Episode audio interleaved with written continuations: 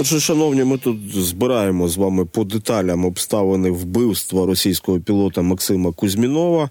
Я відверто кажучи, коли почув цю новину в ефірі, розмовляючи з вами, по суті, справи, ну мені стало зовсім сумно, сумно, сумно, тому що ну як же так домовились, провели спецоперацію і втратили. Та втратили не в Україні.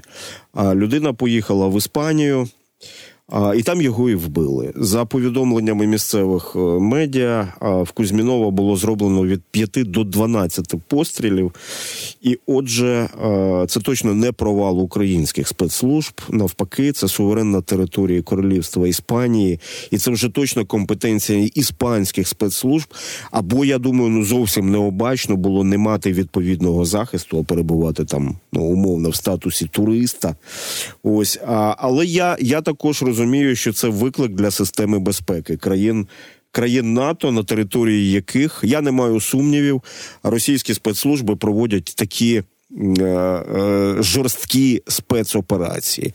Плювати вони хотіли і на іспанський суверенітет, і на те, що це країна НАТО. А це має викликати відповідну реакцію. З нами зараз на зв'язку Валерій Романенко, авіаційний експерт, провідний науковий співробітник Державного музею авіації. Пане Валерію, вітаю вас в ефірі. А доброго вечора. І бачите, я відкрив розмову з вами не зовсім авіаційною темою. Ну хіба що її пов'язує з авіацією те, те, що мова йде про пілота, про російського пілота Максима Кузьмінова. Але все ж таки у мене є до вас питання в зв'язку із цим. А ви точно пам'ятаєте е, ситуацію із радянським пілотом Віктором Біленко, який перегнав просто надсекретний на той момент, просто нічого секретнішого в радянському союзі тоді не було. Міг 25 до Японії. Це 1976 рік. Одразу в радянських е, газетах почалася операція прикриття, що це помилка була і все таке інше. Хоча всі розуміли, що це було свідомий вибір радянського пілота, і тоді ж почали поширюватися чутки про те, що його таки вбили. Оце радянська система КГБ його дістала за кордоном. Відомо, що Віктор Біленко перебрався з Японії до Сполучених Штатів Америки, викладав в авіаційній академії, і все таке інше. І це був фейк, тому що Віктор Беленко залишився живим, не дотягнулися до нього тоді радянські спецслужби. А судячи з того, що зробили. Російські спецслужби з Максимом Кузьміном, от у мене просто немає сумнівів, що це зробили росіяни. А можна зробити висновок, що російські спецслужби діють зараз навіть агресивніше, ніж радянські спецслужби часів розквіту радянської імперії. Ну, звичайно, вони зараз втратили всі такі стримуючі якісь ем, е, стримуючі засоби. Да? Раніше вони боялися, вони е, боялися міжнародних ускладнень, вони боялися е, там європейських якихось ну, санкцій, да? боялися оголошень в ООН. Тобто було бажання виглядати такими, знаєте, ну не те, щоб джентльменами, але пристойними.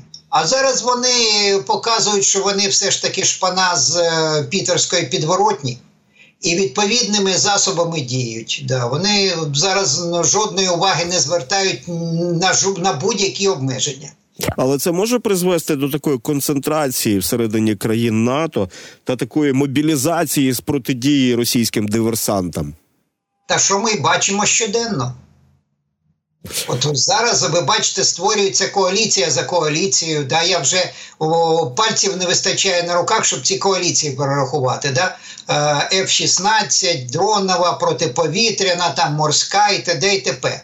Да, ну я кажу про ті, що зараз на а, в, ну, такі організаційні питання, які будуть створюватися і створюватися коаліції. Да? Тобто зараз Європа зрозуміла, що таке Росія. Вони старанно її закривали очі на її переозброєння. Там європейські політики, типу, значить, там Меркель і Саркозі, да, старанно озброювали Росію, Росію, да. Старанно передавали їй різноманітні системи. Ну, згадаємо, що на всіх російських бойових машинах піхоти стоять французькі прицели, приціли, сажеми, да? І е, стоять ем, оптика, французька оптика, нічна оптика спеціалізована. Да? От, значить, ем, у німецького там теж е, і зброя, і двигуни, і все, що хоч, і ліцензії, і різноманітні е, компоненти до озброєння. Да? Зараз вони розуміють, що це таке, що вони витворили. От. А, І Європа, да, Європа зараз подивилася ще на заяви Трампа і нарешті схаменулася. Бачите, я і вас, авіаційного експерта, перевів в політичну площину, все ж таки. І я думаю, ще одна моя думка, що е, це була, звісно, фатальна помилка російського пілота Максима Кузьмінова залишити межі України. Я так думаю. Е, Як це не дивно звучить, але тут під захистом українських спецслужб, я думаю, йому було би значно безпечніше, принаймні впродовж якогось часу. А, і, і ми з вами вже до власне до авіаційної теми переходимо, вже 100% авіаційної. Російський літакопад, е, збиття сушок одну, одну за одною, так? Тобто вже шість літаків, е, за повідомленнями Сил оборони України, збито впродовж останніх кількох днів. Чим ви пояснюєте, чим ви можете пояснити таку результативність? Або росіяни втратили якусь пильність, або у нас щось з'явилося високоефективне. Ну, в нас те, що було, те і залишилось, а в росіян просто. Ну, знаєте, я просто дивлюся на результати Авдіївки. Да, там фактично авіація пробомбила шлях штурмовим групам російським, оцими кабами. Да? Там от пишуть, що в окремі дні там було ну, так, така кількість скидань, значить, що там по 90 скидань було а, цих крилатих авіабомб. А це 500 кілограмовки, там одна бомба зносить будинок повністю. Ну, От. І зараз росіяни, вочевидь, російська авіація отримала наказ, що досить вам берегти особовий склад, досить вам, значить, там а, старатися діяти а, в таких умовах, щоб вас не вразили. Нас цікавить результат. От росіяни стараються показати результат. Відповідно, вони е, вже, е, так би мовити, нехтують всіма можливостями там, е, ну, наближаються, скажімо так, наближаються до зон, де можуть бути уражені. І отримують, кожного дня отримують. А російські пілоти не можуть, е, розуміючи цю небезпеку, та не можуть цього уникнути. Тобто вони отримали наказ і по суті справи йдуть під, е, під вогонь е, українських засобів засобів протиповітряної оборони. Що вам відомо про ці останні дві збиті російські сушки? Ну, відомо місця, де вони одна з них, значить, е, лежить е, на мілководді Азовського моря. Да, там, здається, зараз вам скажу навіть який район. Ну, Примор, здається, це називається а, селище Рибацьке а, біля Маріуполя. Да, і, і е, льотчики за доповідям російських, за доповідями російських каналів, значить, плаває обличчям вниз в морі. І там кружляють вертольоти, шукають. А другий екіпаж приземлився біля селами Македонівська і Преображне. От, тобто, теж е, чітко два, так би мовити, якщо в морі а, Су-35, там і один льотчик, да, то ще приземлення другого літака було там вже на суходолі. Ну, тобто, чітко підтверджена втрата ще двох літаків. От і е, ну, що тут знаєте, що найсмішніше в цій ситуації, що росіяни знову почали вити, що це відсутність ефективного зв'язку у їхній протиповітряній обороні. Ну я розумію, їм завели шарманку, але скільки ж можна, там же ручка по автомату крутиться. А роз- роз- розтлумачте це. Тобто вони знову натякають, що вони самі збили свої машини. Ну саме так. Ну саме так. Да. Що це все їхня російська ППО постаралося. Да? Нема зв'язку, не повідомляють часно, не мають сигналів свій чужий на бортах. Да? Ну, це, маразм е, посилювався, да? російський маразм кріпчав. А чому системи свій чужий у них можуть не працювати? Та хто їх знає? Ну це ж все пишуть блогери. Розумієте, яка там система? Там вже зараз настільки все е, така, такий рівень свободи, що вони вже навіть не пишуть в своїх там е, телеграм-каналах, вони вже не пишуть вічного польоту. Да? Вони вже не тікають, вони якісь сльозливі віршики публікують, да? і жодних натяків, хай розуміють, як хочуть. Тобто історія з Навальним е, якби не залишилася безслідно в серцях і пам'яті російських граждан. Що з ними можуть зробити? Я розумію. Ну так, да, да. Там зараз е, за те, що за таке повідомлення з вічного польоту кажуть, будуть відбирати квартири. Ну, була така постанова. Е, от. Тому зараз вони взагалі. ну, ну, Я я от пробую вибирати якісь такі ну, ефірні слова, а вони не йдуть у голову, щоб пояснити, що в них зараз там, е, значить, як вони все це сприймають, як вони реагують. А що вам відомо про екіпажі раніше збитих? Е, два Су-34 і один Су-35, так? Так. Да. Ну тут розумієте, тут чому такий розклад 2 Су-34 і Су-35? Значить, це стандартна е, стандартна група для виконання скидання бомб. Е, два Су-34 це бомбардувальники, кожен несе по два каби. І про всяк випадок такі групи прикриває один винищувач Су-35. Склад груп незмінний. І раніше, коли збивали там один Су-34, один Су-35, а, і зараз збили один Су-34 і один Су-35, і тоді збили всі три літаки. А, Склад групи незмінний. Це такий стандартний стандартний бойовий бойовий виліт да, під прикриттям винищувачів. От. Але інколи їм вдається викрутитися. От, Наприклад, сьогодні один Су-24 викрутився, не отримав ракети. Ну, сподіваюся, що він отримає завтра. Щодо екіпажів, то поки що відомі лише місця їхнього приземлення. От що з ними сталося, поки що невідомо. Але напевне, принаймні один льотчик загинув, бо а, було от 17-го е, збито 2 Су-34, це 4 члени екіпажу, Су-35 одна людина 5, а маячки спрацювали лише 4. А ось ці Су-34, про які йде мова зараз сьогодні, так а це складу е, морської авіації. Е, військово-космічних сил Російської Федерації, оскільки вони діяли, я так розумію, над акваторією. Ні, Боже борони, морська авіація таких машин немає. Це, скоріш за все, Морозовськ, 559-й бомбардувальний авіаполк.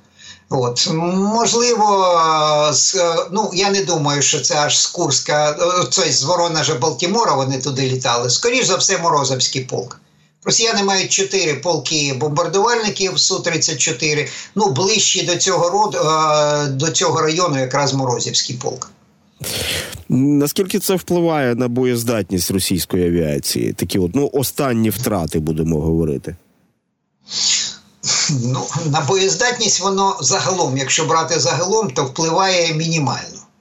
А, а от на моральний стан льотного складу це дійсно питання вже інше. Бо у росіян все ж таки ну, вони починали війну, маючи 140 таких бомбардувальників.